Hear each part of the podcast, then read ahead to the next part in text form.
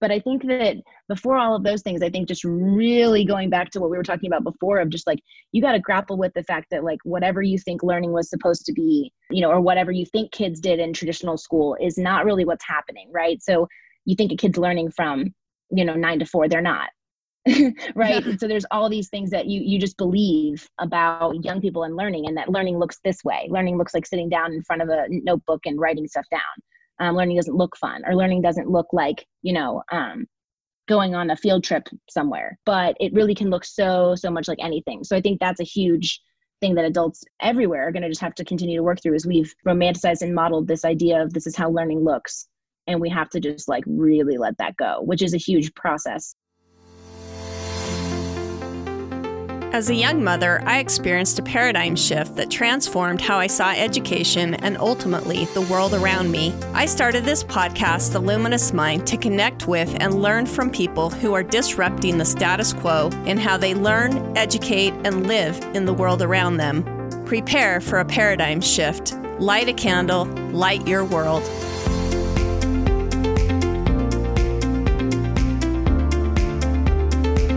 Benjamin Franklin said, "Instead of cursing the darkness, light a candle."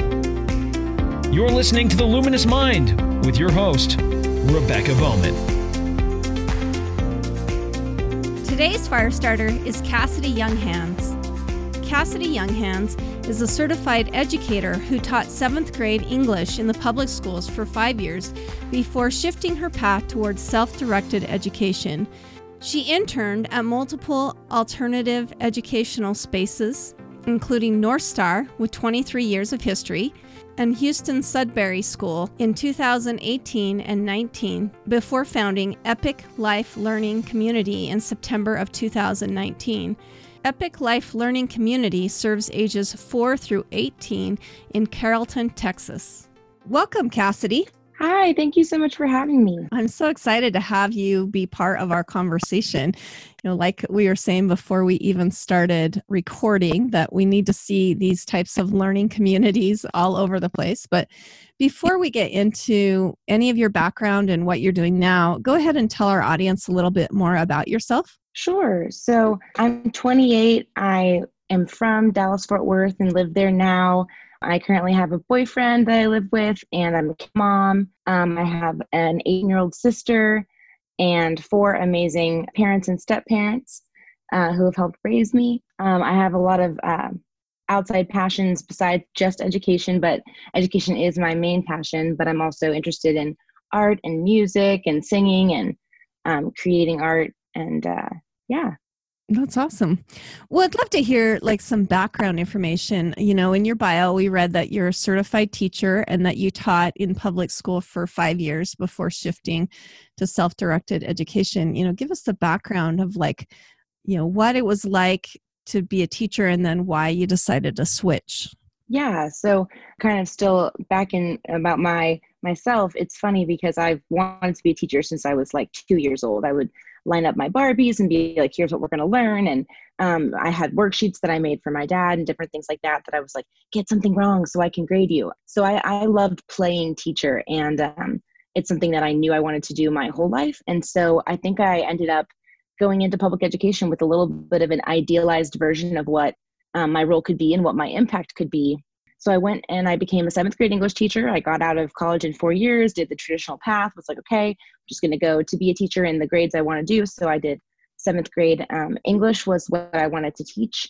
And I taught for five years at one school that was a fine arts school of choice. So it was a public school in Dallas, Fort Worth, but it was also um, specifically focused on fine arts. And I taught there for five years, but what I kept seeing was like systemically, right? I can be the most open teacher. I can have my, you know, classroom open after school for kids who need things.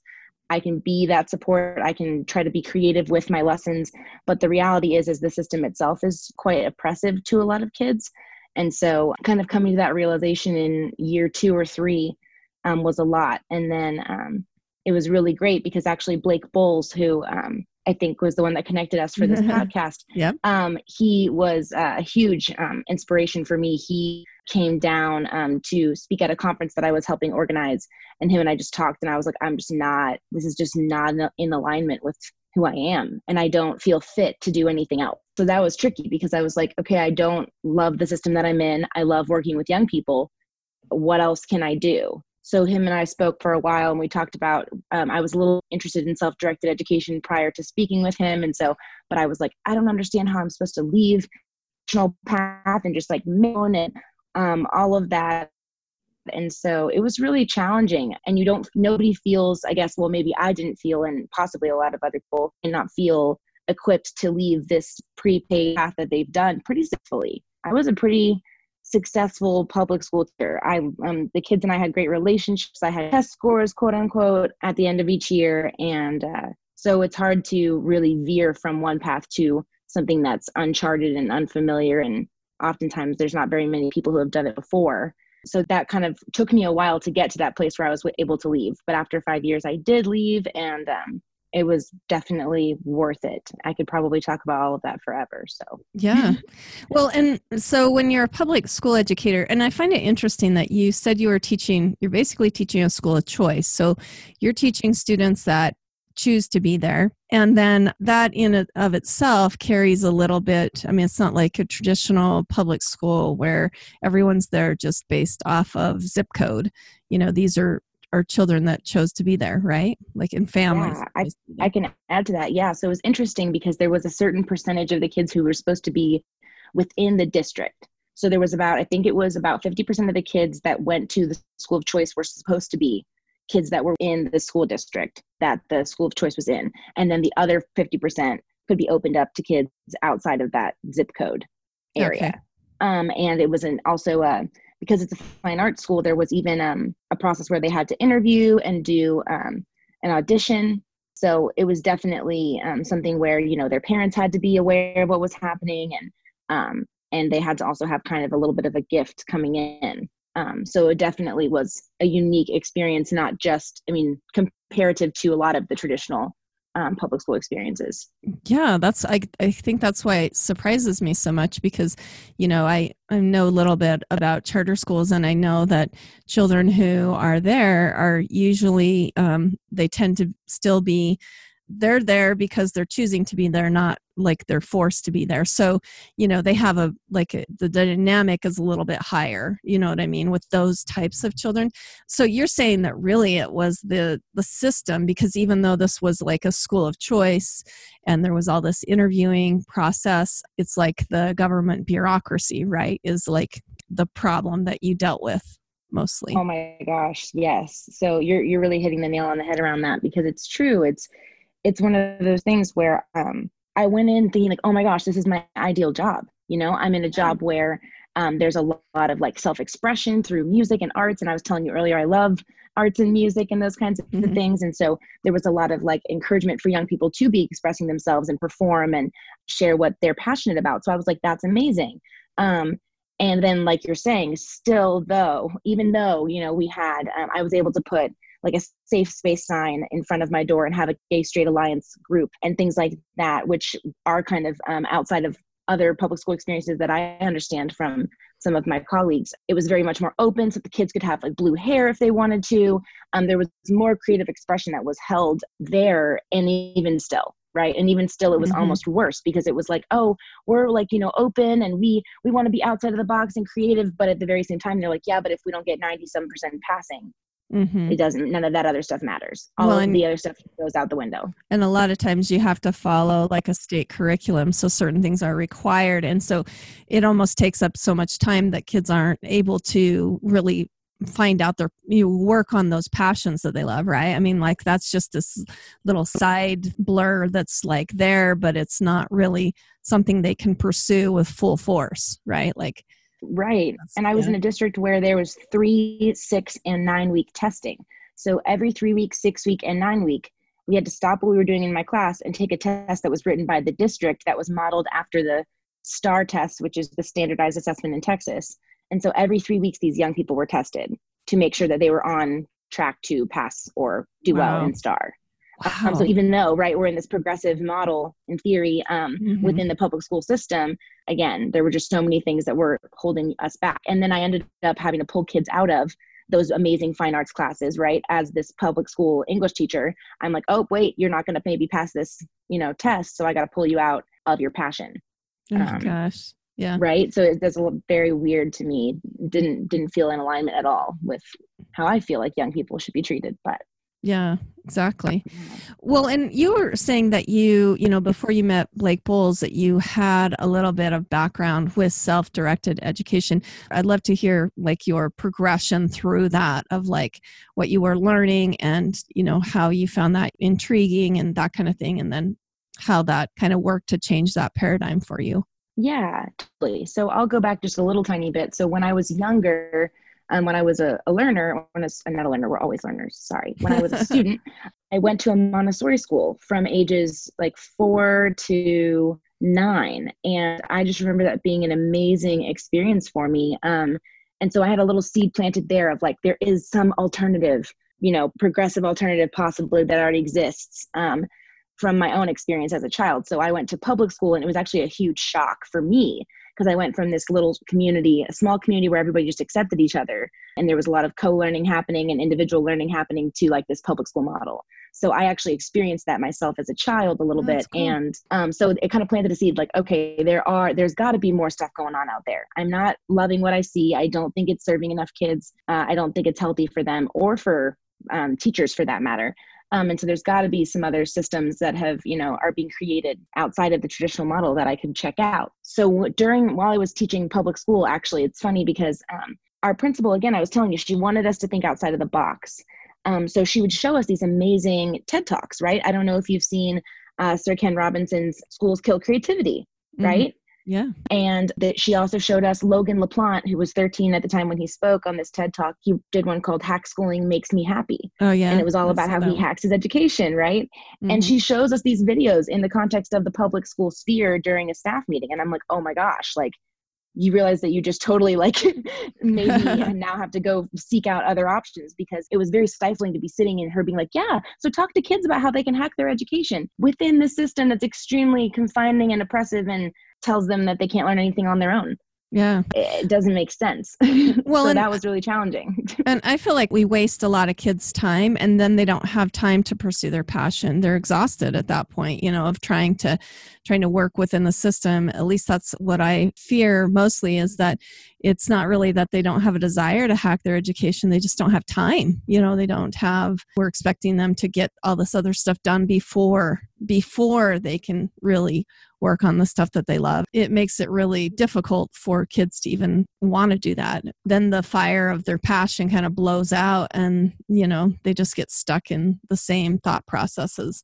Yeah. And so much of what we see if we actually step back and watch instead of trying to, you know, hold kids to like, you have to learn these prerequisites before you can get to X, Y, Z that you really love. Oftentimes once they get to what they really love, they actually have to incorporate a lot of what we thought they needed to learn first, but they can do that instead in their own creative way and their own mm-hmm. natural process of, you know, going into their passion deeply. And then a lot of those skills still are completely, you know, acquired, just not in the the way that our linear progression in the traditional environment expects, yeah. right? Yeah. We have a really weird Uh, idea of thinking like you have to learn these steps, but when we're working, even when you're working in one specific skill, you bring in so many other, um, you bring in writing skills, you bring in math skills. We don't realize how we've separated all those things out. When you're really working with your passion, you're actually kind of pulling a lot of that stuff back in. That's one thing I guess I learned as I was going through the experiences, like we're all so worried about, you know, making sure these one specific skills are being worked on that we, we've really taken out the opportunity to do education like the rest of adults do it, where it's all meshed together, you know, it's all mm-hmm. working together. Well, you also said in your bio that you worked at a couple different alternative education spaces like North Star and the Houston Sudbury School, um, and stuff like that. So, you know, why did you decide to found the EPIC Life Learning Community? Yeah, well, totally. Um, sorry, I'm going to back up like two seconds because uh, there's a little bit of a gap in between. So from uh, when I met Blake was when I was helping um, with a conference that uh, Makarios Community School, which was the first Democratic uh, school in Dallas, Fort Worth. I went there. So So backing up just to when I was still seeing all these videos and going, oh my gosh, what's going on? Hack schooling makes me happy, all of that stuff. I ended up being like, okay, there's got to be some alternatives out there. And so I looked, you know, locally in the area for progressive schools. Um, I found this school called Makarios. And so I just went there one day when I had a day off of um, teaching and was like, please tell me everything. And uh, a young person answered the phone, and a young person was the one that gave me the tour. And I didn't even really figure out they were a young person until halfway through the situation, because they were just so well-spoken and, and empowered. Oh, that's and cool. uh, when I visited there, um, they didn't have any job openings. They were still super new. But the owner, the creator, had said, I want to create a conference around self-directed education to spread awareness in Texas, in the Dallas-Fort Worth area, in the South, about this alternative. And so that's when I got involved in creating the conferences um, called Self-Directed Path that Blake ended up coming down for. And then the next year we had Peter, Doctor Peter Gray come down. And then the next year we had Joel Hammond uh, come down oh, from yeah. Princeton. He's uh, founder yeah, I've of Princeton. I've talked to all three of those. That's awesome. That's amazing. I love all of them. They're incredible humans, and they've all, we've had to bring them down from um, the North in different places to to share all about self-directed education here. And it's been such a gift. So through that process and then meeting Blake, Blake kind of said, okay, like, what do you want to, what do you want to do to kind of help yourself feel equipped to move to the next phase? So I um, had to save up money. So my fourth year teaching, I was like planning my exit strategy. I was like, okay, I got to get out. Um, I got to save money. Um, and then I was also looking at internship opportunities for the following year. So I kind of decided for the year after I left school, like public school, that I was going to just spend time interning and uh, visiting different alternative spaces, because there's so there. It's funny because I'm like, oh my gosh, there's got to be some progressive alternative. And there are, and there are a lot. There are actually, I mean, I wish there was still way more, but there are a lot, and there's a lot of variance um, within the different models um, that exist within alternative education, right? Because we go from like Waldorf and Montessori, and then you go kind of into um, more uh, like, you know, eclectic homeschooling, liberated learners model, agile learning, all of those different things. And so I decided to take a year, almost like a sabbatical year, to visit all these different types of learning communities, because you can read about them all day and there's so much to read. And I definitely spent a lot of my time that fifth year teaching and that year interning, reading a lot of different uh, great books that have been published um, by people through this movement. Um, over the course of, you know, over sixty years, and then way before we created public school. So with the reading combined with actually going and then seeing the spaces was ideal for me, because I felt like I really was able to take theory and put it into application. Um, oh. And so that was a really, really great experience. And so at Houston Sudbury School, I really got to see the Sudbury model and how it works for young people. And that was a really amazing thing, because Sudbury is very much like, if the kids request it, you can help, you know, support that happening. But otherwise, you know, you are very much just there as an equal person doing your own passions on, you know, your own way. So there's not, it's not the same as like maybe how we have EPIC a little bit now, where we do have some offered classes. They're all opt-in, um, but we kind of have a little bit of that Summerhill vibe. I don't know if you're familiar with Summerhill. I've um, heard where, of it. Where, yeah. where there's just a lot, and, and Agile Learning Centers oftentimes do mm-hmm. this too. At EPIC, there's just a lot of different classes that we offer, and Liberated Learners does this, but we, of course, allow kids to say no thank you at any time. So it was really cool, though, to see at Houston Sudbury School, when even when you don't offer anything, right, in the mm-hmm. sense of, you know, formal, let's hang out and learn something together. So it all happens anyway, and it happens in ways that you wouldn't expect. So I, I met a young girl there that um, really it inspired me, because I, I didn't really still understand, how do you read? Um, how do you learn how to read on your own, you know, and what, okay, you're nine years old and you can't read. Oh my gosh, I'm going to have a heart attack. Um, but it was seriously just, I watched her for three months, just not really thinking she could read, and she would have to play games with someone else in order to be able to read the cards. And then one day she just decided she wanted to read. And within two weeks she was, you know, sitting down with her friends and reading like Doctor Seuss books and different things like that. And then, you know, by the time I had left, she had already read multiple Harry Potter books. Oh, wow. So it shows how quick, um, if a kid really wants to learn something, when their brain is ready, when they're ready to learn it, it can totally happen. Well, and did you see, um, I would think that in that kind of environment, there's no shaming going on, you know, like she's not like mm-hmm. in a, a traditional school, you might, you know, if you were nine years old and you weren't reading, that might be a source of shame. You know, they'd put you with the slow learners or something like that. Um, uh, what was the, like the climate like in that environment? You're completely right. I mean, it was a very like non-shaming environment. And if anything, some of the other learners would say, well, actually, you know, you can read this, this, like you can read these letters or you can read these words. So they would also like almost like say, actually, you're saying you can't read, but you can read some things. You might not be able to read everything yet.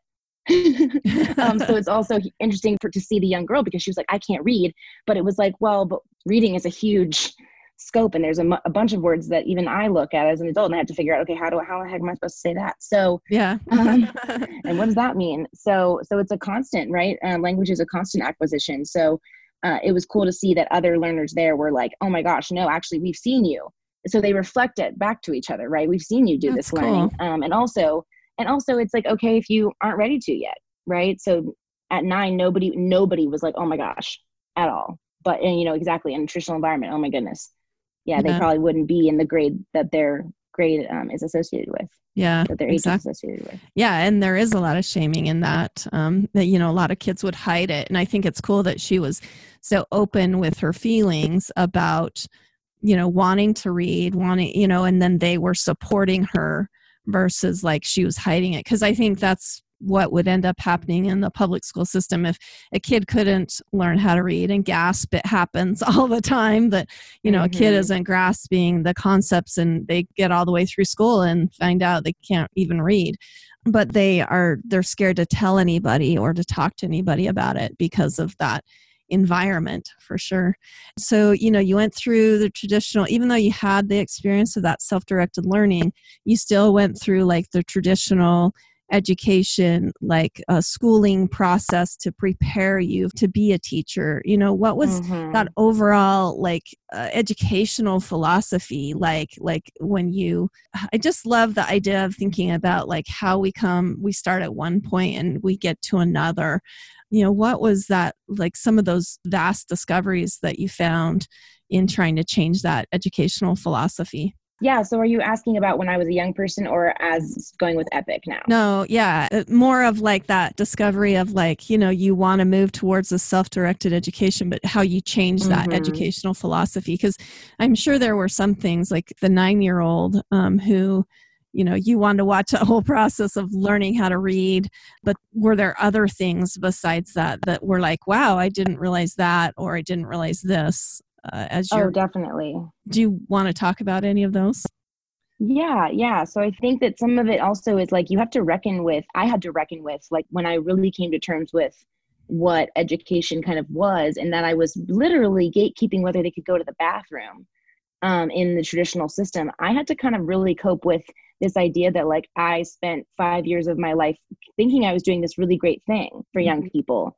And in fact, I may have been, and most likely was in various scenarios, even when trying to do my best, oppressing young people and using my power and all of these things that like you don't really see. And then I read the book, A Different Kind of Teacher by John Taylor Gatto, and it just smacks you in the face. It's like, do you understand like that you think you're like this big savior helping kids and all this stuff? And like, really you're teaching them that their own voice doesn't matter and that, you know, all of these different things and through being a part of this system.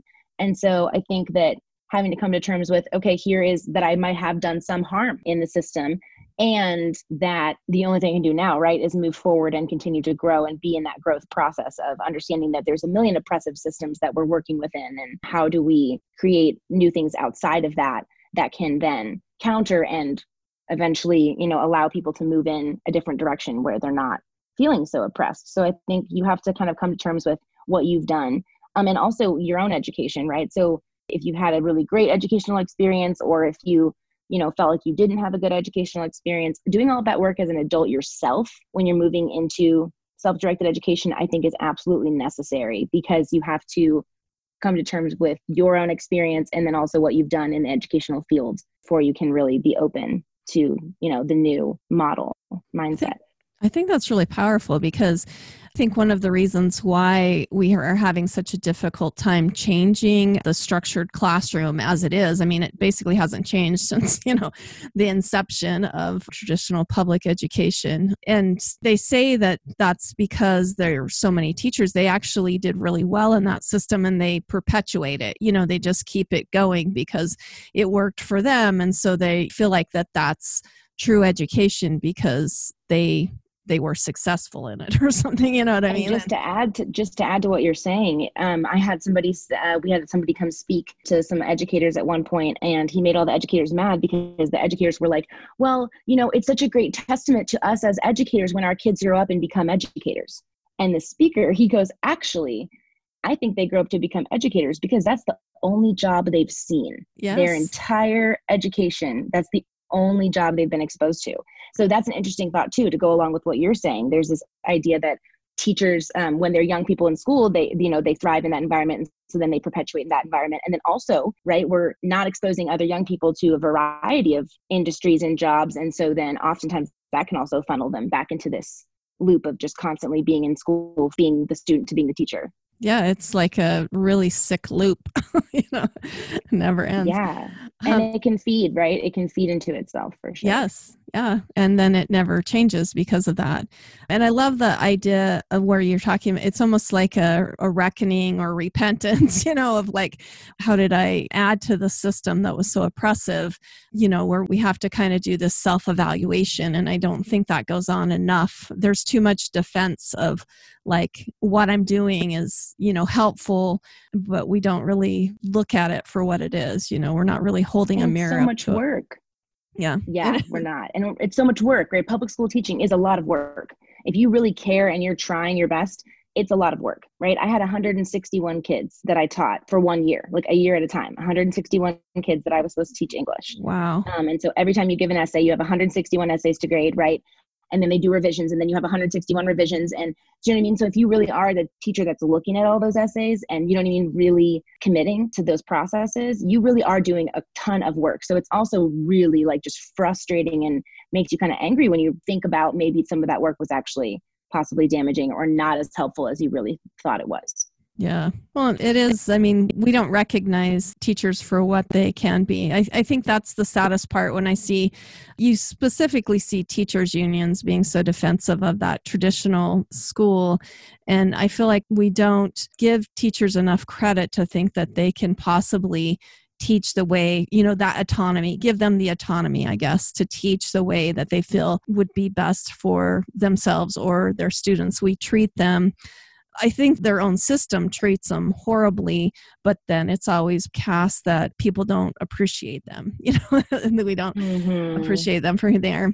Right. What a fun topic. topic. Um, I'd love to know though, so like we were saying, you worked for a couple different alternative education spaces already, but why did you decide to found this EPIC Learning Community in September of two thousand nineteen? Yeah. So, okay. So this crazy thing happened where after interning at a bunch of different places, you know, I was learning about um, all the different tools and ways of self-directed education, and I was able to bring those back. And actually on the bus ride back to the airport from Massachusetts, coming back to Texas from my internship at North Star, um, I got a call from um, my friend that was had been organizing the conference with me in the past um, that we had done in, in Dallas. And she called me and said, oh my gosh, okay, Makarios, that school that I mentioned to you earlier, um, mm-hmm. the first school in D F W that was Democratic, is moving an hour away. They're moving locations and they need to move an hour away because their founder is too far away from where they live. This is an amazing facility that they're going to get an hour away that's going to be way better for their kids. And so they need to move. And in that, of course, there were kids that couldn't make that hour drive, right? That aren't going to be able to, maybe they're already thirty minutes the other way.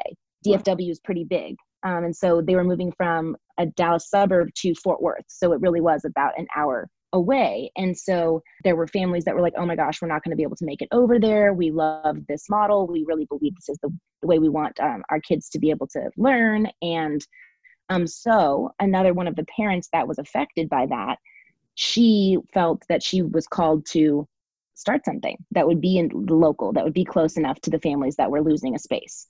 Um, and so she was willing to front fund and finance that project. And my, like I said, my friend that had been doing this conference with me had spoken with her, and the three of us kind of came together and were like, let's make this happen. Um, it, it came together so quickly, and it was literally as I was coming back from my finishing my last internship.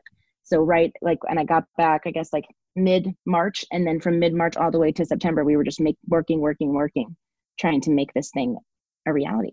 That's cool. And So it was really just out of need, almost a, like a market. The market was calling for it type of thing. So the market was calling for it. And I think for me, um, Dallas is, you know, it's where I grew up. It's where I'm from. And I do mm-hmm. feel that we don't have enough self-directed learning communities or options um, in this area at all. In the South in general, I feel like we're still kind of lacking. We have a lot of like homeschool communities, but oftentimes they're not very secular.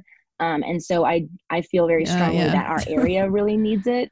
Um, and so that was also kind of why, instead of like going and being a part of a learning community that already existed somewhere else, I really wanted to start something because I also felt like there was a need here um, specifically, because I would have loved to work at any of the communities that I interned at. They're all amazing. That's cool. Well, and I love the idea that you're doing that in the community that you know and that you have that connection with. I think that's great. What are the challenges? I mean, I know, uh, you know, talking with Joel Hammond and and a lot of those different democratic school starters, I know there's a lot of challenges to starting this type of thing. You know, what were some of those and what did you learn from those challenges? I mean, there might be other people out there just like you that are like, hey, I want to start this kind of education for myself. Uh, could you kind of walk them through maybe some things that they'd face? Oh, for sure. Yeah. I think the the thing that you just, uh, that when I just explained what happened, that came together beautifully for me, but doesn't really come easily for most people when creating something like this, is a team, right? Finding uh, other people right where you are in your local area that want to create something with you. So it was great because I kind of had that come to me a little bit. But after, you know, spending a lot of time really, like you were saying, kind of networking in Dallas, Fort Worth. So you have these connections that then can reach out to you. So getting a team is a huge thing. Getting a team together that you can work with instead of starting something like completely on your own, I would say is huge. I think I learned that um, a lot of what I learned in just creating a learning community that's not, uh, that doesn't have these systems in the same way, is that you really have to ground into relationship and be willing to have hard conversations. I think that was a huge part of creating these kinds of learning communities. You have to be willing to have hard conversations with parents, with each other as people that are starting something together, because you can start t- something together and have tons of similar values and still have certain things that you just very much disagree on. So then how do you move forward? So having really hard conversations and leaning into that instead of being like, oh my gosh, another parent conversation um, or whatever uh, was super important, but also like a hard growing process, because I think as a public school teacher, I was almost sheltered from a lot of that. Like you think you have to deal with a lot as public school teacher with families, but you really don't. Like you get some emails, maybe when you're younger, if you have younger kids, um, you deal with parents more. But when you're um, with, you know, middle school and high school, you really don't in the same way. Uh, and you don't work with other adults in the same way. I had my own classroom and every day I would shut my door and I was with kids like the majority of the day. And I didn't have other teachers that I planned with, quote unquote. Like I had, I was the only seventh grade English teacher at that school. So I didn't even have to sit down with other teachers and have conversations about things we wanted to do together and make decisions. I just did them. You know what I mean? I just did it. Yeah. So I think that I had to learn a lot about working with others and then working with adults. And then just the whole idea of having hard conversations when you create something like this, that you want to not be super power structured and hierarchical, and you, mm-hmm. you want everybody's voice to be heard, whether they're kids or whether they're adults. You have to have hard conversations. That's a big one. That's awesome. What were some of those conversations like? I mean, I think when we have a system, uh, for example, you know, we have that school system, I'm going to say that again, but we seem to think that we can just walk through things and not really, like they've got it all planned out for us. And, you know, there's all of this, um, like we know one step and then the next step and um, those types of things. And so I agree with you that there's not enough like collaboration, and there's not enough, you know, that kind of thing, working together. We're just working them through that system. But what were some of those hard conversations that you had to have with people? So I think that part of um, going, just going back to like the philosophy of, of EPIC, is that we're co-creating a learning experience with the child and the parent. Mm-hmm. So we have to have conversations all the time about like, as a child, what do you value and what do you care about spending your time doing? As a parent, what do you value? And really, you know, are the few things that like really you're just like, oh my gosh, I just really need you to do math once a week or something. Um, and then, you know, from our perspective as EPIC, I'm not willing to force any child to do anything that they're not willing to do. I'm willing to iterate and try so many different options with them if they're willing to try them, but I'm not willing to force them to do something just because their parent feels they need to, or because a system feels they need to. So that conversation in itself with every family is a hard conversation, because you're saying, where can we meet in the middle? Um, where yeah. can we meet so that you have your needs met as the parent, and your concerns are met, and you're get, you know, getting enough information that you understand what's going on with your child's education, and then that the child gets their needs met and is able to explore and have that freedom. Um, and then that we as EPIC still stay true to, you know, that value that we're not gonna, if a kid says no, thank you, we're gonna respect that. Yeah.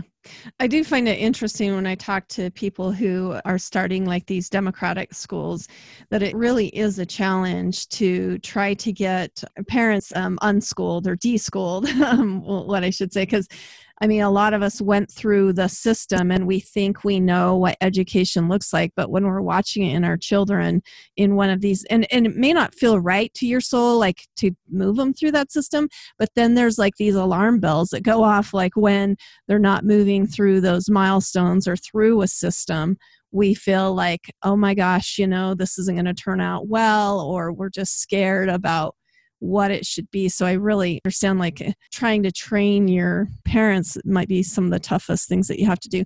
Do you have like a, you know, when you sit down with them, um, I, I would imagine most people probably come to you because they want this type of thing, but do you have some type of, you know, standard, I guess, talk or something that you, training or something for the parents?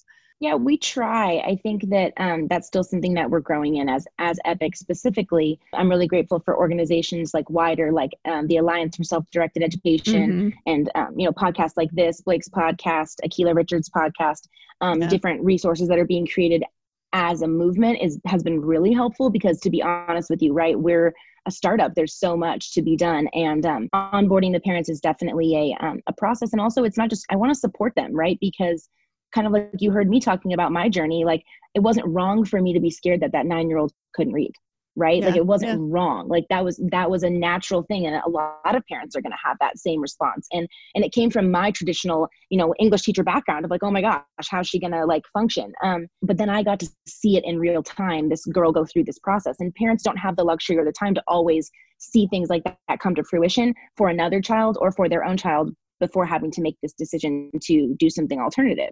So then how do you package those kinds of experiences that I was able to have, or that, you know, children in other places have been able to have, to help parents understand that it's really possible?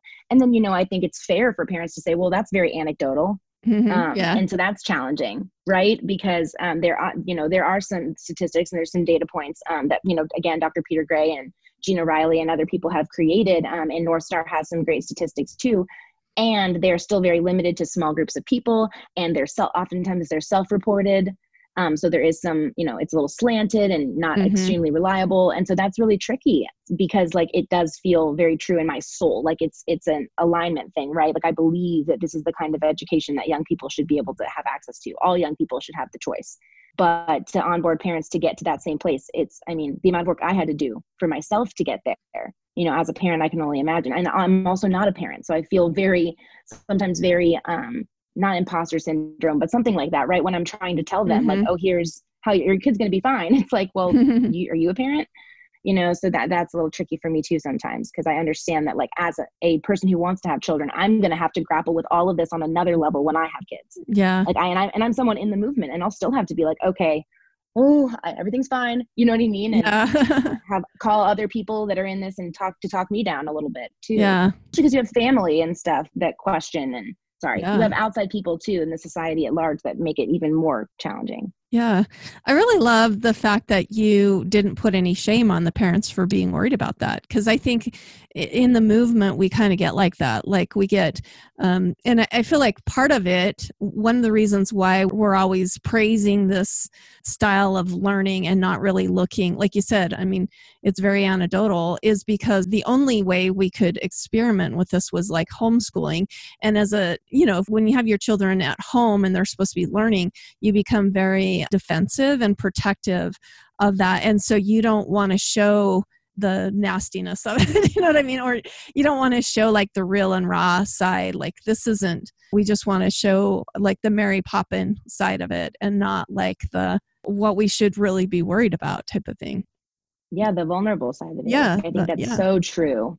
because you are in a defense mech. I felt that way. I mean, even when I left public education, right? I felt like I needed to be defensive to the public educators that were asking me, like, what the heck are you doing? You're such a good teacher in the system. Like, why would you leave? What are you thinking? So I felt that same way. So I could see definitely how parents would feel defensive when they've made this alternative choice and then have people constantly, you know, questioning it or wondering or, you know, not understanding. And, and then their kids get, have, you know, come home and say, well, you know, am I not learning what I'm supposed to be learning because so-and-so says that, you know, in public school, they're learning this. There's so much. Yeah, it's a real challenge. I love what Blake Boles um, said, and I've, uh, you know, I interviewed other Democratic schools, and and that was kind of the consensus of, like, you know, we look at all the anecdotal information, but really it came down to the fact of, like, it's not hurting them. You know, I'm not, I'm not hurting those children. That in yeah, fact, you know, you're not. Mm-hmm. Yeah, they're going to end up being no better off or no worse off maybe than than they would be in their traditional school, for sure. And I think that puts a lot of parents at ease. Like, we kind of have this, like, oh, they're going to go to the school and they're going to become the next Einstein, you know, but really the reality is that they just become the people who they're supposed to be, and that we know that they're really not any worse off than they might be in, like, traditional school. And so I think, like, keeping it, um, keeping those expectations at a normal level, maybe, or, or I think as an educator, sometimes we have, you could have a Pollyannish view. I mean, I do that a lot when I coach parents. I, I talk about all the amazing things that they can do. And really, it's not as simple as that as it is, like, you're just not going to hurt them any more than they would be in the traditional mm-hmm. school. So, and they might be happier, you know, on top of that. So completely. Like, you know, it can get tricky too when you, so kind of like when you go to homeschooling, I've seen something similar happen when someone starts a learning community. So maybe I was a homeschool parent before, or maybe it's just me, right? And I've decided I'm going to start a, you know, Liberated Learners model.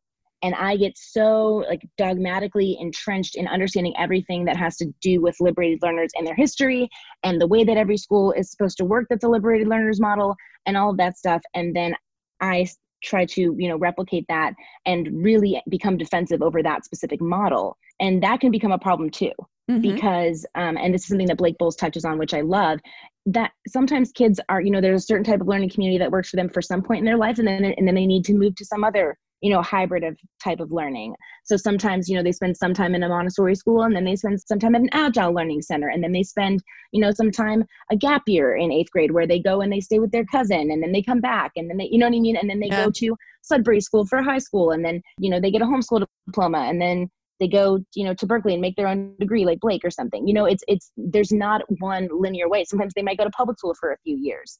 Um, and so I think that we need to be really careful when we get defensive over a specific learning model that we've decided our learning community is, because that also limits us from looking at our community's needs and iterating yeah. um, and trying different things. And we get very dogmatic, and then we get defensive and get really, um, we romanticize that dogma. Um, so mm-hmm. if I just think, oh, the Liberated Learners model is just the answer for every learner, that Liberated Learners model would fix everything for them, then we're back in public school again. Yeah, we're back same to thing. Reiterating that, uh, you know, over and over. One model works for everyone. Yeah, right. Exactly. This one system is going to fix it for everyone. Yeah. Right. So it doesn't matter if it's, like, you know, a really cool uh, self-directed alternative. If we get really dogmatic about it, it just becomes a problem in itself too. Yeah, and it stops the learning and the growth for the whole community. I mean, when we right. we think we have the answer and we are the answer, then, then no, then you start selling it. Really, yeah, no, and then you're not um, willing to listen to, like, what might work better and and change and grow, you know, as a yes. community, for sure. So. It's so true, because that's something that I did not want to happen when we were creating this learning community. Is I did not want to feel like a salesperson. I do not want to sell your kid on self-directed learning or sell you on self-directed learning. I do not want to convince you to do something as a parent that is not your best judgment. That's not what I want to do. That doesn't, it's not in alignment with who I am. And I want to create a community that is available, that's really open, but also, but completely understands that you may come and spend six months with us. You may come and spend five years with us. Um, you may come and learn about that you can leave public school, and that's enough for you to be like, okay, I choose to stay now, right? Um, mm-hmm. But I know I have options. So, like, really not attaching ourselves as a learning community to trying to just get numbers or to, you know, again, be dogmatic about our model specifically. It can help open up um, a different kind of service to the community, like you're saying, that allows for iteration and adjusting and growth and feedback, which is huge. Um, and I think that that gave me a lot of freedom that I was scared of. I was really scared of that um, being a thing that I was going to have to do if I started a learning community, was like sell it. Yeah. If that makes sense. No, that makes complete sense. Well, and I'd love to hear like your philosophy, maybe going with that.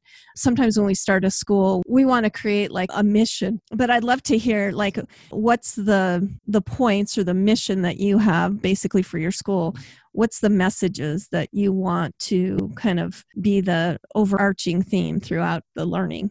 Yeah. So I think like a lot of it is, it, it does go back to like holding space and also being very present. So having space where young people can come from, you know, and we specifically, we serve ages four to eighteen, and offering like all sorts of different resources that they can have at their disposal, and empowering them to engage in those resources and engage with any of their own interests, while still being these supportive facilitators that are present, that are willing to dive into any of your interests with you, that are willing to help you extend interests or learn something new if you need to in order to get to a specific goal. I think that we just want to be a space where we have like a rich, supportive space for people to grow and be intentional and engaged. We want kids to feel like they can create their own life. I think that's a big thing. So like kids being able to take, you know, what we've held space for them to do at EPIC and then really feel empowered to move in just from wherever they are at age seven or age five, just start creating their own EPIC life now. You don't have to wait. Like you were saying before, um, you don't have to wait until you're eighteen and you're done with, you know, you know, the check boxes of the diploma. Let's do it now. And what would that look like? Right. So that's sometimes is some of our first questions to kids is like, what would your perfect day look like? And what, you know, how can we make that what your days actually are like? I love that. Well, and I think that sometimes when we we have a school, uh, that school is like, that's what we think about during that school time. But it sounds like what you're trying to do is create, you know, this isn't just about a school. This is an education that's part of a way of life. Do you know what I mean? Like even being able to yes. talk to the parents in an open dialogue and, and that kind of thing, and not take away like their freedom, you know, even, or to oversell it. Like you were saying, um, that, you know, you're not just an educator. This is like how you live your life. This is who you are, versus like trying to be a salesman or an educator or whatever. This is, seems like the philosophy is more of a way of life. I love that you say that. I think that's so true. And I hope that that's what, you know, our learners feel as well. And that's kind of, I guess, ties completely into what I was saying before too, about like, we want kids to live their EPIC life now, right? So we want it to be a way of life, right? It's not, you're just, you're not just coming here for your learning and then you leave. Right. And this is just a one moment of your entire life experience, which is all learning. Right. And is all, you know, having hard conversations and being in community, like you're saying, it's all of those things. It's a way of life. It's integrating things that um, I think a lot of us yearn for, but um, don't have space or support to integrate. That's awesome. So what does that space look like? I'd love to kind of know what your facility looks like. I mean, if learning can happen anywhere, what, um, how does your facility help to support that? Does that make sense? Like completely. When we, th- when yeah, we think of schools, we, we think of, you know, science labs, and we think of, you know, all that kind of stuff. Yeah. I wish that we could, um, that we could eventually build, you know, something like our own, you know, and build it where there's like, you know, a bunch of natural lighting and a lot of really intentional spaces for young people. I know that there's amazing architecture that's, you know, done. I've seen some stuff in Japan and different places that just would be, oh, like life-changing, because I do think that the specific physical environment can have an impact. Right now, we are renting from a church. Um, we struggled um, to find a place that was commercial that had um, a lot of na- nature. Um, and land that kids could play on. And so we um, we ended up collaborating with a Unitarian Universalist church, and we rent from them, and it's a great space. We actually get access to, I think, probably ten rooms. Um, some of them are like smaller classrooms, and then there's a, there's probably two or three bigger rooms that all of our kids and more can fit into, um, and have like our community meeting and things like that. So we have, and we have different spaces for kind of the different developmental levels that we have at EPIC. So since we have ages four to eighteen, you don't see them all doing the exact same thing every day, right? A four-year-old might have a very different way they want to structure their day and a very different type of support that they want or need um, than a seventeen-year-old. Uh, so we have kind of different areas that they can, um, that they start their day in. So like the youngest group is called Foundation, and they have an area where they all sit in the morning and do, you know, snack and have like a small circle time. It's a very short thing, but, you know, they have their little area where they have developmentally appropriate toys and things that they can interact with. And then the middle group also has a an area that's similar for their age group where they meet in the morning, and um, and then the oldest group. So the youngest group is called Foundation, the middle group is called Exploration, and the older group is called Direction.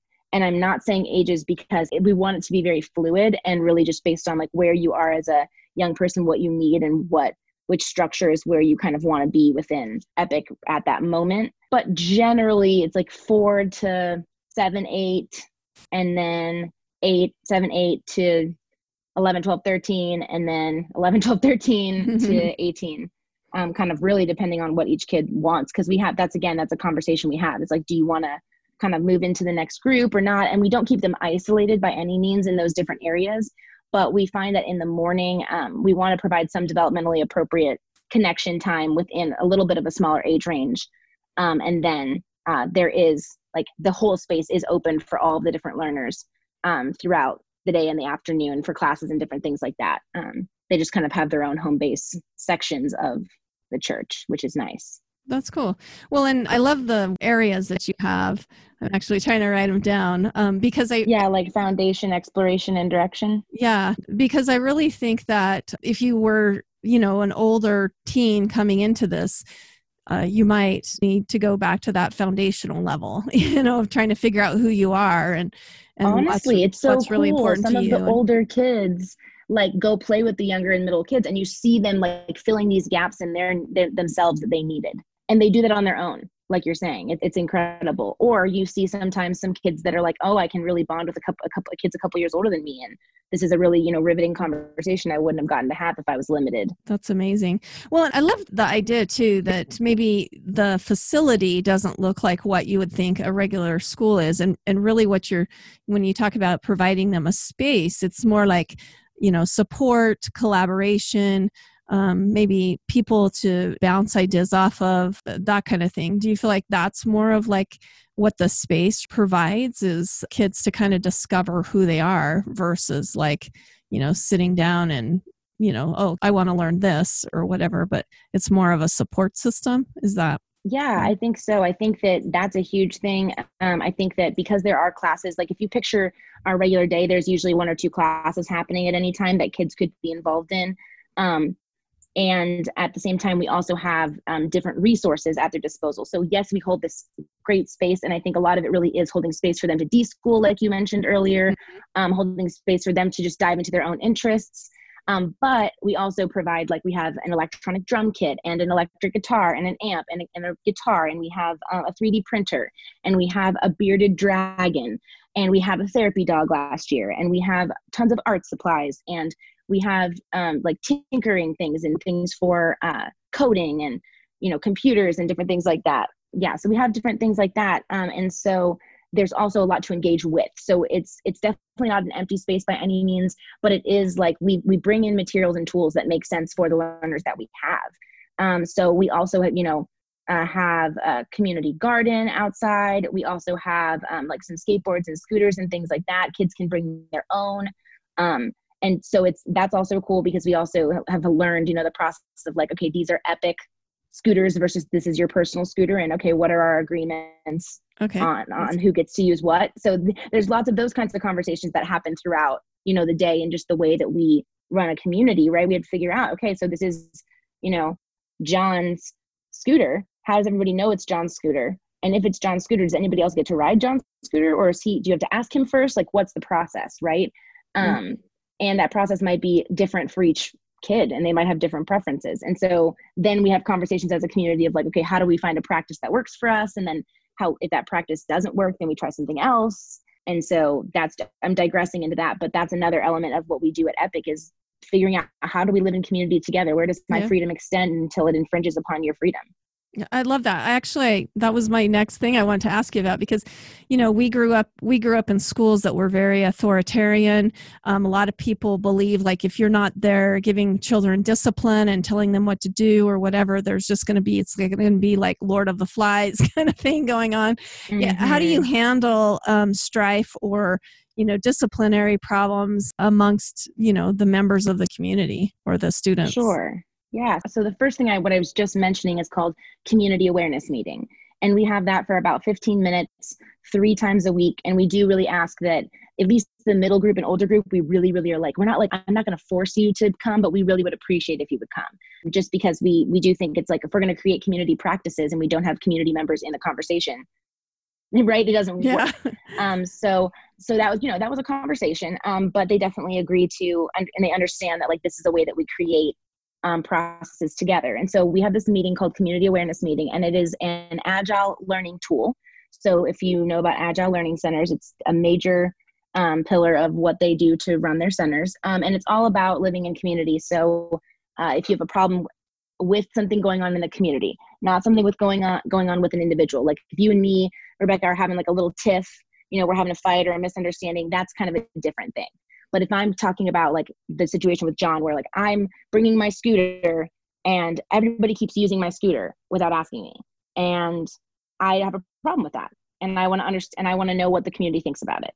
So you would bring that to the meeting, like, you know, um, Tom would bring that to the meeting and put that up as an awareness. So it's not that it's a problem, it's an awareness. It's something he's aware of that's happening in the community that he maybe isn't cool with and wants to see what's going on with everybody else. And so then we have a conversation. Okay, is this something that we're seeing happening? Do we like, do we agree that it's kind of something that we should address? And then we talk about, why do we need to address it? Is the need that, you know, John wants to feel respected? Is, you know, or, or is it, you know, if it's multiple learners, is it, is there a need to feel respected? Is there a need because if something happens to the scooter, it will break and we won't know who did it and we won't know who can pay for it. You know what I mean? And so mm-hmm. we have lots of conversation, and then we say, okay, what are some options of things we can try, of practices we can do? So um, maybe we label John's bike that it's John's, and we, um, and everybody, if you're going to use someone's personal um, scooter, you need to ask them first, you know what I mean? And so, and then we try that for a week, and we come back to the meeting next week and we say, how's that going? Um, and if it's not going well, we, we iterate and we try something else, or is it, it's going well, but we need to change this one caveat to it. Um, mm-hmm. And then those practices kind of become norms in the community. So they kind of just over time, once they're an effective practice, they become integrated.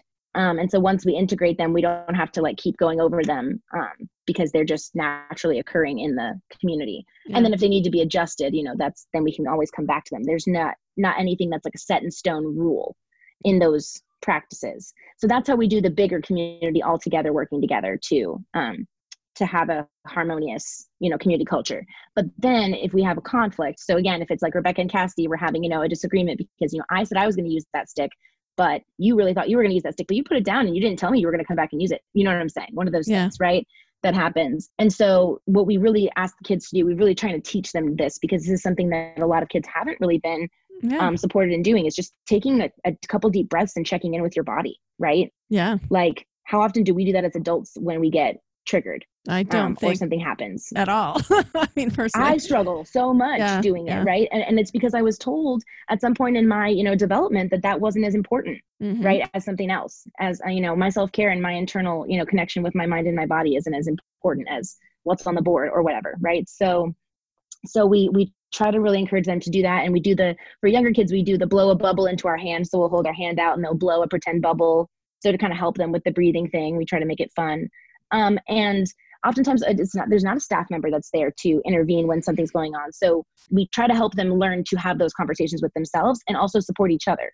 So if an eight-year-old kid sees a six-year-old kid about to get, you can tell that the six-year-old is about to get angry, the eight-year-old might go over and go, hey, blow a bubble into my hand. Like, and it's so not, and there's no loadedness to it. It's not manipulative. It's just something that we've kind of brought in and that they're integrating into, um, a tool that they have. So the first step is, of course, to like take a deep breath and, you know, kind of connect with yourself yeah. um, and figure out what your needs are, but then, you know, try to communicate to the person that you have an issue with. Right. So we kind of teach the kids to first talk to the person you have a, you know, problem with, and share with them, like, you know, what your need is, really trying to do nonviolent communication, even though it's harder for younger kids. Yeah. Um, but kind of saying like, you know, when you did this, it made me feel this, you know, would you be willing to do this? You know, from there, if that does not work, right, if they're not able to come to some kind of resolution from there, then they are, you know, um, empowered to reach out to either a, a staff mentor, or there's um, a bunch of learners that have volunteered to actually be mediators. Um, so those kids are, you know, volunteers in, in community meeting, they stand up, everybody knows who they are. So you can also, you know, quickly find, you know, my sister Clara went to EPIC, for example. So Clara might be outside at that time and there might not be a staff member out all the time because it's self-directed learning and we trust you. But they might go, hey, Clara, we're struggling with this conflict. Could you come over and support us? And then, you know, any other learner or staff can do that at that time. Um, but we try to really support them in moving through it on their own. And then uh, like if a staff member comes in and it's still, there's just like, there's too much tension. Maybe there needs to be a day, maybe there needs to be more conversation with peers. Um, we have a group called Culture Committee. So say something happened like continuously, right? Like if you and I had a conflict where I was like, this was my stick and I was playing with it. And you were like, no, it was my stick. And then we just keep having issues over this stick. And it, we're not changing our pattern. Um, sometimes we bring that to a group called Culture Committee, which is all of those kids that I told you about that volunteered to mediate. They also volunteer to be a part of a committee um, of people that just really hear issues that are recurring in the community. So if there's a recurring issue, we had a kid that just wouldn't stop spitting at people, oh, um, wow. for example. And I mean, it wasn't, it, it was, for whatever reason, it's just like, this is what he did when he was really mad. He just spit at people. Um, and I think there were times where we tried to intervene as staff and, and help mediate. Um, there were times where other kids did, um, and it just really didn't, you know, uh, pan out. But when we brought it to Culture Committee, um, they, he was really validated. Um, the other kids could almost like ground into what, you know, maybe why he was spitting. They asked a lot of really great questions about like, did something happen before you spit? Um, when you spit, how does that make you feel? Is there something that you also that feels like that when you spit, but it's not spitting that you could do when you're angry? Like questions that I'm not even thinking to ask as an adult, and solutions and ideas, cool. and also just validating what he's going through while still holding that like, hey, we're not going to spit at people though. Right. That's, like, yeah, yeah. That's really awesome. That but you're it's like teaching, a mixed age. Yeah. It's like a mixed range uh, age group too. So it's like kids that, you know, could be from eight to eighteen or a little bit younger sometimes, talking to those kids um, about what's going on with them. I love that idea. I think it shows, you know, what Peter Gray talks so much about, that sometimes those mixed age groups are so much better about helping, you know, providing the necessary and needed tools for other kids than more so than an adult could ever do, you know, because they have, um, they're maybe closer in age, they understand more of maybe that the feelings that that kid may be struggling with more so than an adult with an adult brain, you know, that makes it completely. So, yeah. And I love it's the fact so beautiful to feel that they can do that, because then when we, we can actually bring things, I feel like I bring things to them and I know they're going to have ideas I didn't think of. And I know that that's something like I knew philosophically going in, but to actually see that all come to fruition and really be true has been just really cool, because I mean, I thought it in theory, but it's been really cool to actually see that happen. Yeah. That's really awesome.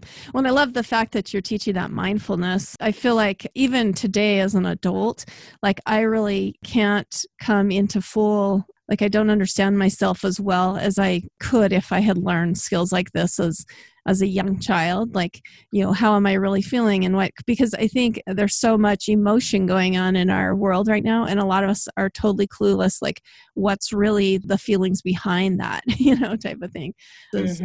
And I'd love to hear more about like that democratic understanding, you know, whenever we hear about democracy, sometimes it's put forth in positive light, but I feel like lately we all have this idea like that, Uh, what is it that the the wolf and the sheep get to decide what's for dinner? And then, you know, that there's always a segment of the population that kind of gets screwed over, basically, or, um, you know, that kind of have to conform to what everybody else wants. And is it different in like a democratic school, or is it just that kind of thing? Like, okay, well, we took a vote and yeah, whatever you're doing is wrong. And, you know, I, I don't know, or however you feel is wrong.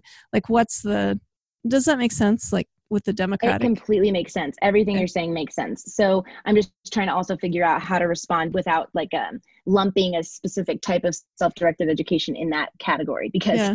in my experience, sometimes very uh, self-directed learning communities that use, that try to use a one-to-one direct democracy where there is actually a vote um, is different than EPIC. Um, but I did intern at places where that happened, right? Where they're was a school meeting every day, and you know, if you showed up, you showed up, and if you didn't show up, you didn't get a vote. Everybody got one vote, whether you were an adult or a kid. And yet the reality was, like you were saying, to a point, the stronger voices, the, you know, people that are able to get everybody on their team, mm-hmm. or even just that have more friends or whatever their leverage is, can really push an agenda. It's a real thing. It is a real concern, yeah. um, in my opinion, that we need to be careful for. And I think also adults do it and they don't realize it. So you think you're not exerting extra, you know, um, power when you have just yeah. one vote. But if you're the one raising your hand, talking all the meeting, you know. Yeah, you have the persuasive power, basically.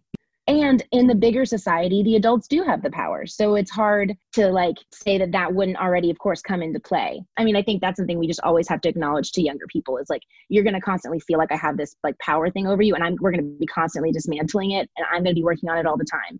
Um, and it's fair that if, if you question it, because mm-hmm. everybody in the world is, you know, oppressing you to a point, in my opinion. So it's fair to feel like every adult's going to try to do that. But so I think there's just a lot to work on as, again, as an adult in a self-directed learning community, to just really watch yourself and also have those open lines of communication so young people can tell you like, hey, I, I feel like you're really just making this decision without, but we could all decide together or whatever, you know? Um, so yes, back to what you were asking me, if you look at a democratic school and you think about it, like using a one-to-one direct democracy, those kinds of things can happen, in my opinion, and it is a problem. What I love, love, love about Thomas and Nancy, who created the Agile Learning Centers, they blew my mind. I went to the Aero conference, which is the Alternative Education um, Resource Organization conference, and it blew my mind when they said, what about, yeah, those seven kids voted yes, but what about those three kids that voted no? Like, what about their need? Is there a need that they have that's not going to get met now? And is that really how we want to function in a new type of community that we're creating, that we're wanting to empower kids? And we're still going to hold this structure that we know in the U S as a whole also doesn't work, right? Because there's a certain group that's represented and there's groups that aren't. And there's people that's needs are getting met and there's people that aren't. And there's like weaker societies that never get a voice and get, I mean, yeah. almost taken advantage of in, in a way. Completely. And, and then I think too, I mean, I think that's what's fueling a lot of our frustration, our, our community now, is that, you know, we all want autonomy over our own lives, and we just don't feel like we really have a choice in it. You know, it's always laid out to us by the powers that be of how things are going to go out. And it's always for the strongest in the community, not for the individual person who just wants to live a good life, you know, type of thing. Right. So, right. So I think the way that we do it at EPIC is a little bit different. So it's, it's kind of like when I was telling you about the conversation with the parent and the kid and the staff member, um, but with all the young people. So when we're in those community awareness meetings and Tom is like, hey, not cool, people are riding my scooter. Right. Um, when we come up with practices, we're all just brainstorming. We're throwing practices out there. Okay, maybe John puts his scooter over in the other corner so everybody knows it's his. Maybe, do you know what I mean? Like there's so, we have, we, and there's no bad idea at that phase of the meeting. And then what we do is we say, okay, what's something that we're all willing to try? Not our favorite idea, right? You know what I mean? What's the best idea? It's what's something that we can all like consent to trying for a week. And then we check up on it and see how it's going. And then we can always try something new next week or iterate something else, or even sooner than next week if it needs to be sooner. Um, if it's like a pressing thing, right? We have the meeting three times a week. And so that's more how we do it. So instead of saying, okay, let's all vote on this rule, right? And it's going to be, you know, seven to three, you know, the pe- rules passed that John can't bring his scooter, or that John brings his scooter, but um, everybody gets to ride it. They- he just has right. To and that's it. The rule. Yes. And that's just the rule. And so it's not as, not nearly as, the whole point of right agile learning communities is it's not as agile. The whole beauty of what I love about the agile learning process is none of these, there's not these big heavy rules. It's like, what's the practice we're currently using for that? And then is the practice supporting, implementing, you know, the awareness not happening in the future? Like, is it working? Um, is it becoming a norm? Uh, and then that's just how it works. So it's not something that we have to then, when a new kid comes in, here's all the rules, here's the big rule book. Um, of all of the rules we've made in our democratic community, you know, read up, yeah, and make sure you don't break any rules, right? It's it's so it's so different than that, and it's much more like these are integrated practices that we do as a community that we definitely still help, you know, the learners understand, but it's not this big heavy can't change. Feels like you can't change it. It feels very um, I don't know if I'm saying bureaucratic. It feels very like paperwork heavy. There's a lot when it comes into that that can happen, but I love the more consent based model that Agile uses. Yeah. We use that at EPIC. Yeah, I'm hoping that as a society we could learn to get to that where, um, back to that individual rights, you know, where each one of us have a right to kind of uh, pursue our own life, liberty, and happiness. And and I think it's important, it's an invaluable to teach kids how to debate and whatever, but um, but I, I wish we could get to a place where we just don't want to step on another person, you know, that we just like, we're okay with like, okay, that person, you know, this is his thing and this is what he wants and it's important to him. And so, you know, we leave it alone, even though the rest of us want to ride that kid's scooter, you know, type of thing. Completely. Anyway, completely. So. And that, you know, that's, that's something that we're seeing in the society that we have right now too, right? Is like mm-hmm. sharing freedom. And we're seeing that with, you know, COVID nineteen and face masks and all of that kind of stuff, right? Of just like, you know, different people having different views on what needs to be done there. And it's a similar conversation about everything at EPIC is just like, okay, where does my freedom extend until it infringes upon yours? What's my responsibility? What's yours? Yeah. Um, so that we can have this freedom, but it's grounded in the reality that, that you have a responsibility and there will be, you know, an impact. Yeah, definitely.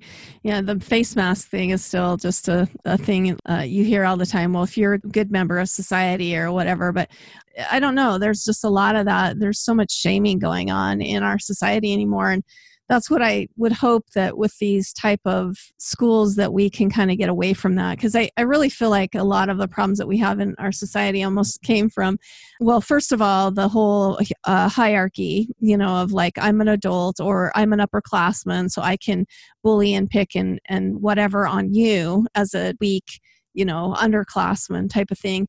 Mm. And then um, not really listening or caring, but, you know, my way or the highway because I'm stronger than you versus really understanding like some basic principles of being a good person.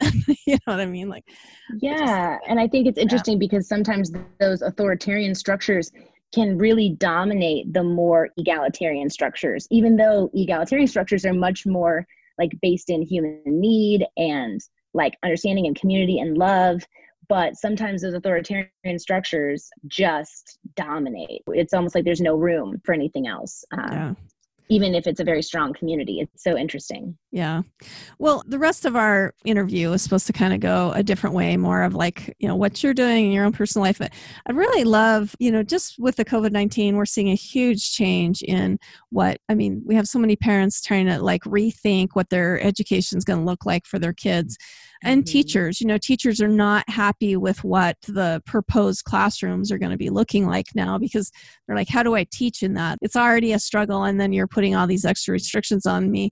You know, what do you feel like a parent or a teacher can do to maybe create this own environment for themselves and for maybe select community members around that are interested in maybe looking at a different style of, I don't know, learning center versus what we've had with our regular traditional schools? Just to clarify, are you asking me like what are some things that like some advice to keep in mind when looking maybe at different options, or are you? Yeah, let's let's start with advice for looking for different options. But what if they don't find that option and they want to mm. create something like this? Gotcha. Yeah. So I think that a lot of families are definitely considering homeschooling um, or doing something alternative than the traditional model. I'm seeing some public schools are saying, you know, we're going to have five hours in front of the computer every day. Other schools are doing different things, but some schools are doing some pretty, you know, things that I could understand why a lot of uh, parents would go, oh, is there just not some other option for my young person that could be a better use of their time? Um, that's not just in front of a screen. And healthier and so for them. That, yeah.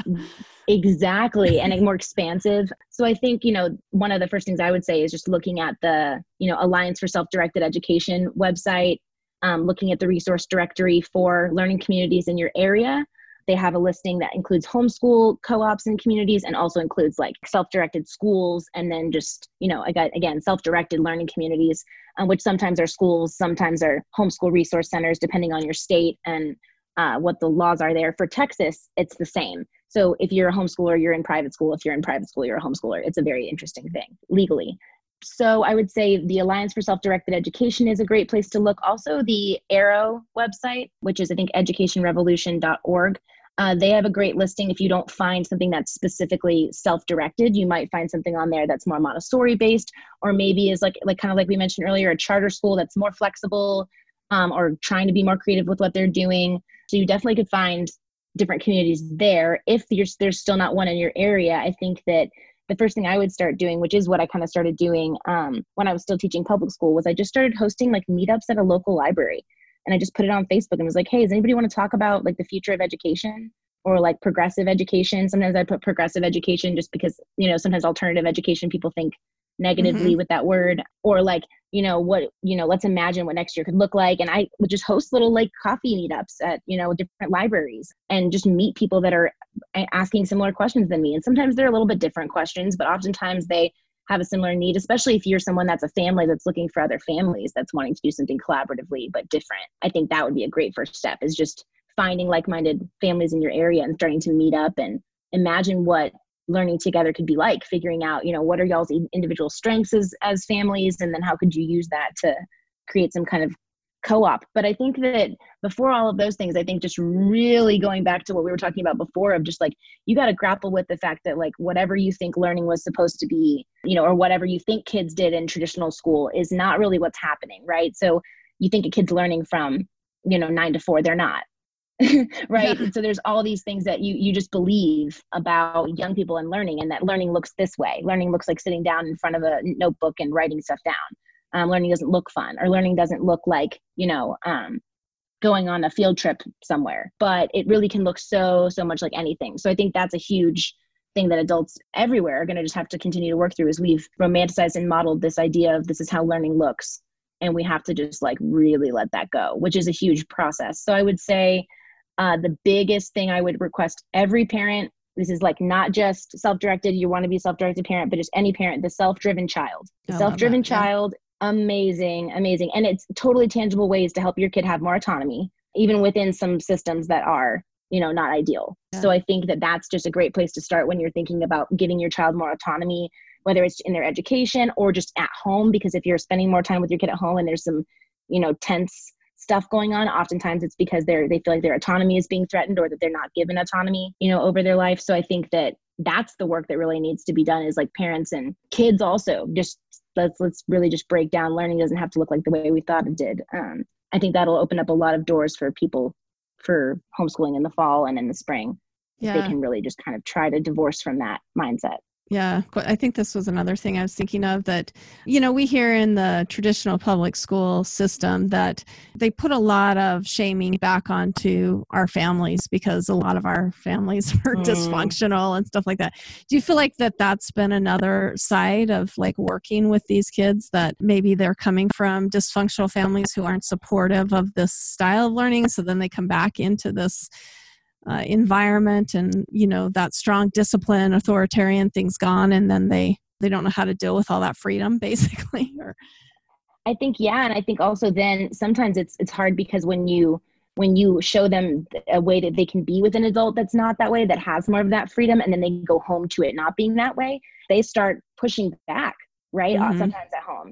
So then the parents like, what the heck, my kid's acting more rebellious than they were before. They were already saying they didn't want to go to school. They were already refusing to go to school. And now you've got them saying no to me and, or whatever. Right. And so we've definitely seen, I would say, like a huge need for family services uh, within self-directed education. I mean, obviously in general, right. I think there's a huge need for family services and support um, just in general societally. But I think zooming into EPIC, I think it's a, it is a really big thing, because if the parent doesn't buy in, it's really hard for the young person, because then they're constantly like, well, my parent doesn't think I'm really learning. Like my, my actual parents don't think that I'm being a productive member of society and doing what I'm supposed to be doing. Yeah. And that's a really hard thing. Like you can, society can tell you that, but then if your parents also feel that way, because that can happen if a kid's in crisis or they're refusing to go to school, the parents just like, where can I put them? Right. And they, the parent may not be, not be interested in really learning about the philosophy of why EPIC exists and, you know, all of our backgrounds. They really are just like, my kid's in crisis and they won't go to school and I don't know what to do. So here, right. Yeah. Um, kind of thing. And I think that can be really challenging for the child and for us, because what they really need is a lot of family counseling in addition to their child having an opportunity to be self-directed. Yeah. Because there's so much fear and other things coming into to that home environment that bleed so heavily into what they feel they can do at EPIC and just as people. Yeah. So I think that's something that we are building into. We have one, one of our staff members has a um, background in um, social work, which has been a huge benefit to us.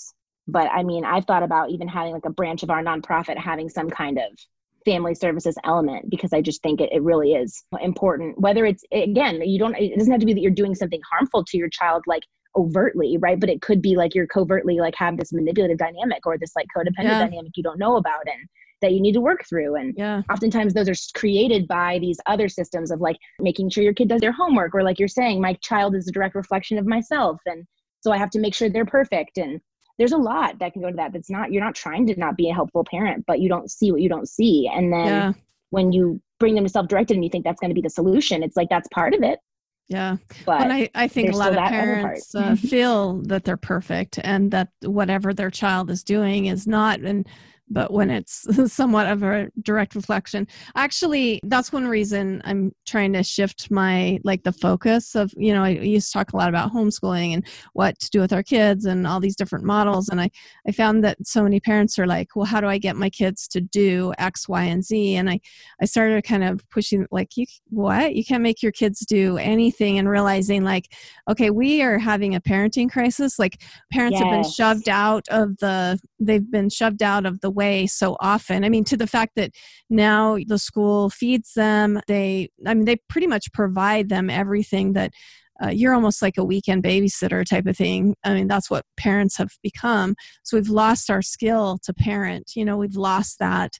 We can handle it usually up until the child is like three years old. And then all of a sudden we're wanting to get rid of them and put it back on somebody else. But it really comes down to the fact, like, because we've done this for decades or for many generations, we've lost that innate uh, power to parent and to mentor and to understand our role isn't necessarily to to make our kids do anything. It's to provide a good model for them, uh, hopefully an extension of what you're already trying to do with these democratic schools, but that we're working with our young people and realizing we're like not perfect ourselves. You know, like, well, we have, right? yeah. yeah, I got a ton of flaws that I'm working on as well, and you know, working through that, and maybe not having that just huge authoritarian, like I'm the boss, I'm the adult over you, and I get to decide type of attitude. And like you said, that works for a certain amount of time. Like I think we had, you know, one family that had a seventeen year old join us, and it was like, he refused to go to school. It's like, okay, what are they going to do? Are they going to pick him up and put him in the car? He's seventeen years old. He's a pretty strong young human. Yeah, yeah. Like, he's not going anywhere. Like he's like, he's not doing it. Like, and it doesn't matter what, you know what I mean? There's not, there's nothing that they can take away from him that really honestly matters for him in this, in that specific thing. He's just not going to go. But I think the problem is, is that we still also, even though we've taken the empowerment completely away from the parent and said, okay, here, we're the government, give us your kid and we're going to educate them and leave us alone. And don't, don't ask questions. Don't bother us, because then you're this needy, annoying parent. Right. Yeah. But then on the flip side, if your kid refuses to go to school because school's not a safe place for them, you're going to be the one that gets in charge for truancy and has, you know, fines yeah. and then, you know, criminal prosecution and different things like that, because you're not willing or you're not able to force physically your seventeen year old to go to school. And that's just a whole thing. It's like, why are we even at that place, right? Why is that even something that's happening? And it totally goes back to the role of the parent and the family versus the role of like um, government schooling. And it's just become extremely warped and twisted into each other and out in ways that just don't even make sense, but are happening. Yeah. And we, we're used to. Well, and sadly, I see parents that instinctually feel like I should be doing this or that for my child, but they always want to check with the expert, I should say, and they don't follow that mm-hmm. intuition. And then that creates um, like bigger problems. I know a ton of parents that feel like I, I feel like I should homeschool my kids, but then I talk with the school and they're like, oh, well, that would be bad for these number of reasons, or or just having a feeling like uh, as a parent, I think when you have a child, something gives you that natural intuition that maybe um, if we followed more as parents, and I mean, not making kids do that, but just going, okay, well, maybe this isn't working, you know, instead of feeling like there's always an expert that knows better than me as a parent, you know, when you I make- really do feel like that's very true, that people, and it's similar to like me when I left public school teaching of like, what am I qualified to do? Like, I don't feel qualified. Like parents really don't feel qualified to homeschool their child. And it's like, you really are. I feel like they feel extremely disempowered. Yeah. Like you're saying. Well, and I, I think uh, the humility of a parent um, and the willingness to want to learn, your own curiosity is like your best tool that you can have. It's not your knowledge. So um, completely. Great. And your well, time, your willingness to sit down. Yeah. And, you know, have time with them. Yeah. yeah, exactly. All right. Well, what do you feel like to move people in this direction? You gave some great resources. I actually just interviewed uh, the authors for The Self-Driven Child. Hopefully I'll get to do it with their second Yay. book too, because it's amazing. But so you've given some great resources, but you know, what are some habits you feel like that could kind of move parents or even teachers into kind of this more democratic way of thinking, or this this idea that education is like a way of life and not just a school type of thing?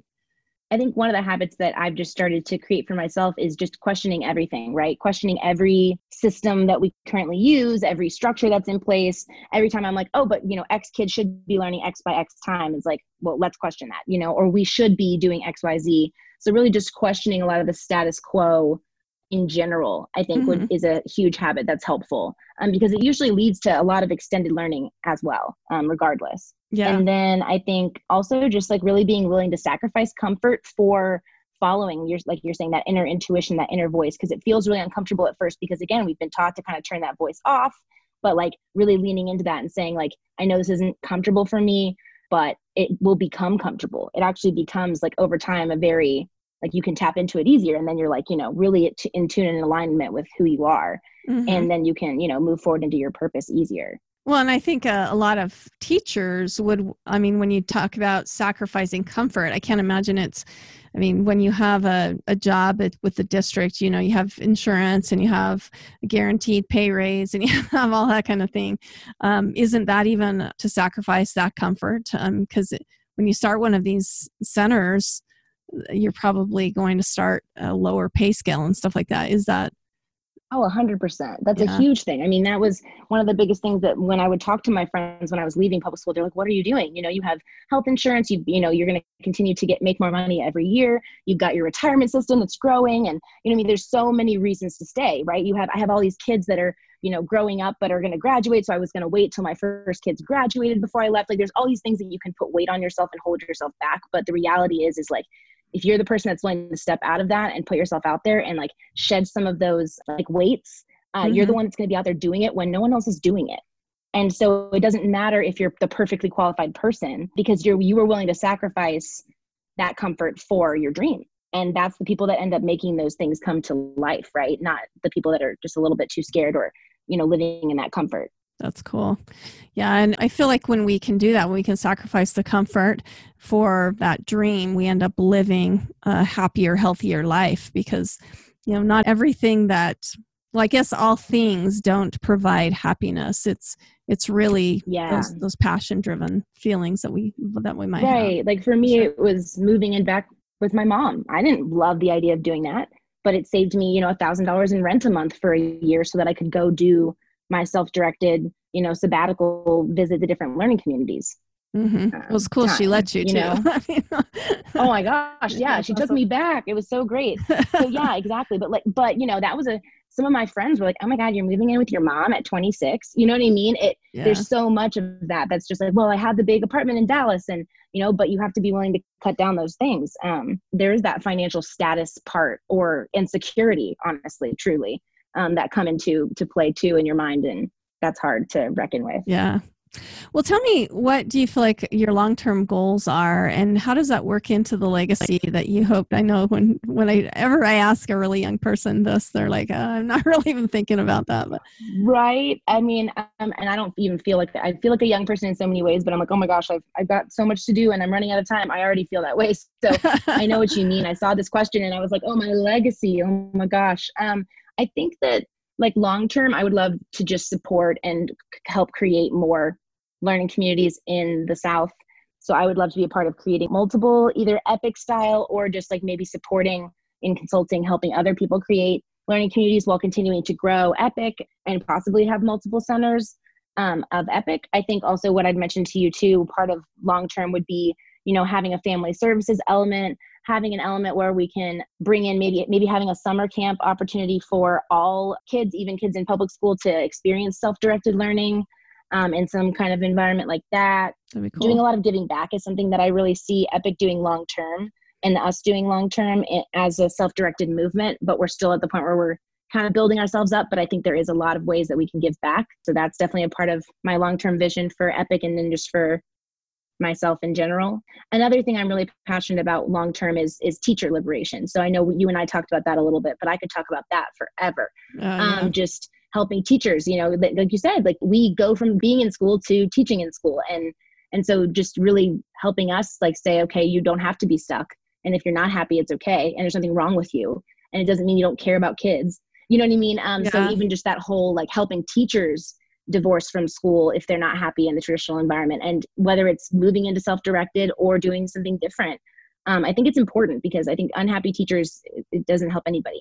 Yeah. Um, I think there's and, a bra- uh, lot of brainwashing a- among teachers. I mean, I remember years ago, mm. my son was like a baby, and I remember telling somebody that my sister was going to be in a charter school, and the teacher was just like devastated. You know, how can you take money away from students? And, uh, you know, and as I've grown, I'm like, well, really, it's sad that you feel that way because that gives more job opportunities, you know, so you don't have to rely on that teachers union to make sure that you have a job, that you have, just like every other profession, you have autonomy to move and be in the place you want to be. You know, I mean, how horrible would it be if we just had one company that you had to go work at, regardless of what was going on in that company or how that the the culture of that company or whatever, you were stuck there. I mean, how like, I just think that's that would be devastating to your soul almost, you know what I mean? Like, but I, I feel like, like it perpetuates itself. There's so much like almost brainwashing, you know, of what happens either in unions or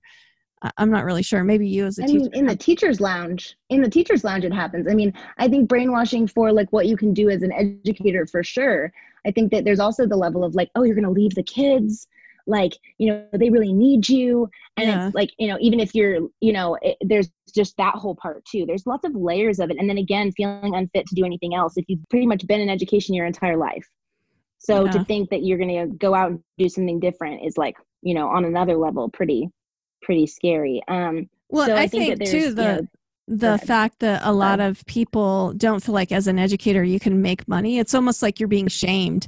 Like um, this is all about, um, I, I don't I don't know how to describe it, but they almost look at themselves like uh, in a in a way that like it puffs their chest up to think like, well, I don't do my job for money. You know, I'm here yep. to your service. But, you're, you're serving. Mm-hmm. Yeah. But at the same time, I like, I look at teachers pay teachers, and there's teachers there that when they come up with amazing, you know, ways of helping their students, they are making money. And so I, I think we can even think like, wow, let's look outside the box, like this idea of abundance versus like, uh, I've got to stay here, you know, and sacrifice money over, you know what I mean? Like, it's almost like this really uh, scarcity mindset in a way.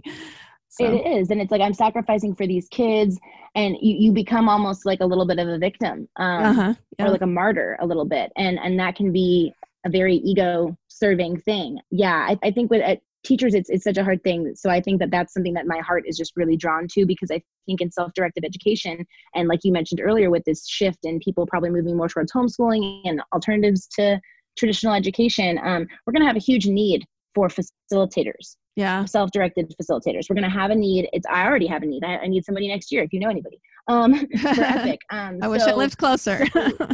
Right? Come on. So the thing is, is that we need to be as self-directed, you know, people in this movement, we need to be creating pathways. It doesn't need to be like, you know, as convoluted as it felt for me when I was leaving. It can be, there can be pathways that are, make it more possible and, and less scary for mm-hmm. future educators to move into self-directed education. And I did a talk for Aero about that, because I just think that we need to have mentors in self-directed education that are willing to be mentors for free to, to teachers wanting to move into this field, so yeah. that they can have, you know, because I had Blake that I could call. I had Ken and Joel that I could pick up the phone and call and say, okay, I'm thinking about leaving. Like, what the heck am I supposed to do? Like, you know, and how long should I visit this learning community versus this learning community? And what do you think I can offer from this, this, this? You know, it was so helpful to have mentors. So I think that teachers, just like kids, are stuck too, and they need people to support them in leaving just as much as young people do. Yeah, it's that piece of collaboration again that I think has kind of been a, a thread throughout, like self-directed learning centers for sure. That collaboration, yeah. We need that among teachers for sure. That's great. Mm-hmm. Well, what final parting advice would you give our listeners? And then give us your contact information so people, I mean, if they want to collaborate with you, they know how. Oh, for sure. Yeah, I think like, again, the, I'll just like reiterate a little bit. The biggest thing is just like getting uncomfortable and putting yourself out there always. I think that the biggest thing I've seen is that when you just are always talking about and putting yourself in situations where you are immersed in your passions, everybody sees you lit up and they want to be involved. They want to somehow connect with you. They want to, or later they will.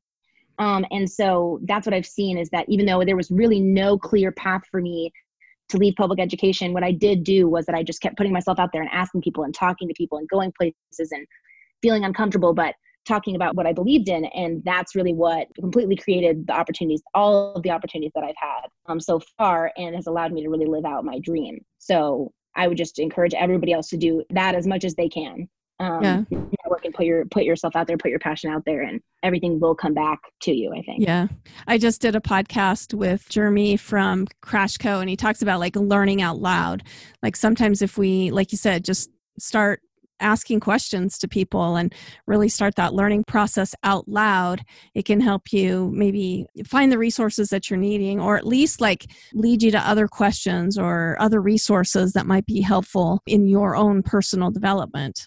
Uh, definitely. A hundred percent, a hundred percent. And then, you know, just really valuing all of the people that have helped you along the way. Yeah. I think is just a huge piece too, is just letting them know, right? Because like sometimes you see how big of an impact they had, but maybe they don't see it yet. So definitely also telling them, because they're the wind at your back, right? Like definitely. I love that. Well, and then your contact information. Yeah. So EPIC's website is epic life learning community dot com. We're also on Instagram and Facebook. And then if you want to find me, the website is Cassidy Younghans dot com, or you can find me on Instagram or Facebook at Cassidy Alice Younghans. That's awesome.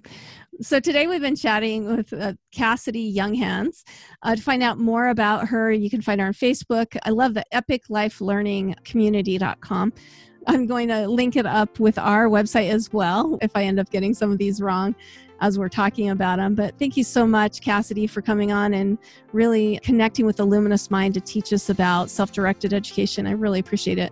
I've had so much fun being on this podcast with you. It's been so great. I love you guys' vision at Luminous Mind, and I think that everything that you guys have created so far is super exciting. So I can't wait to hear the final result. Thank you for listening to the Luminous Mind.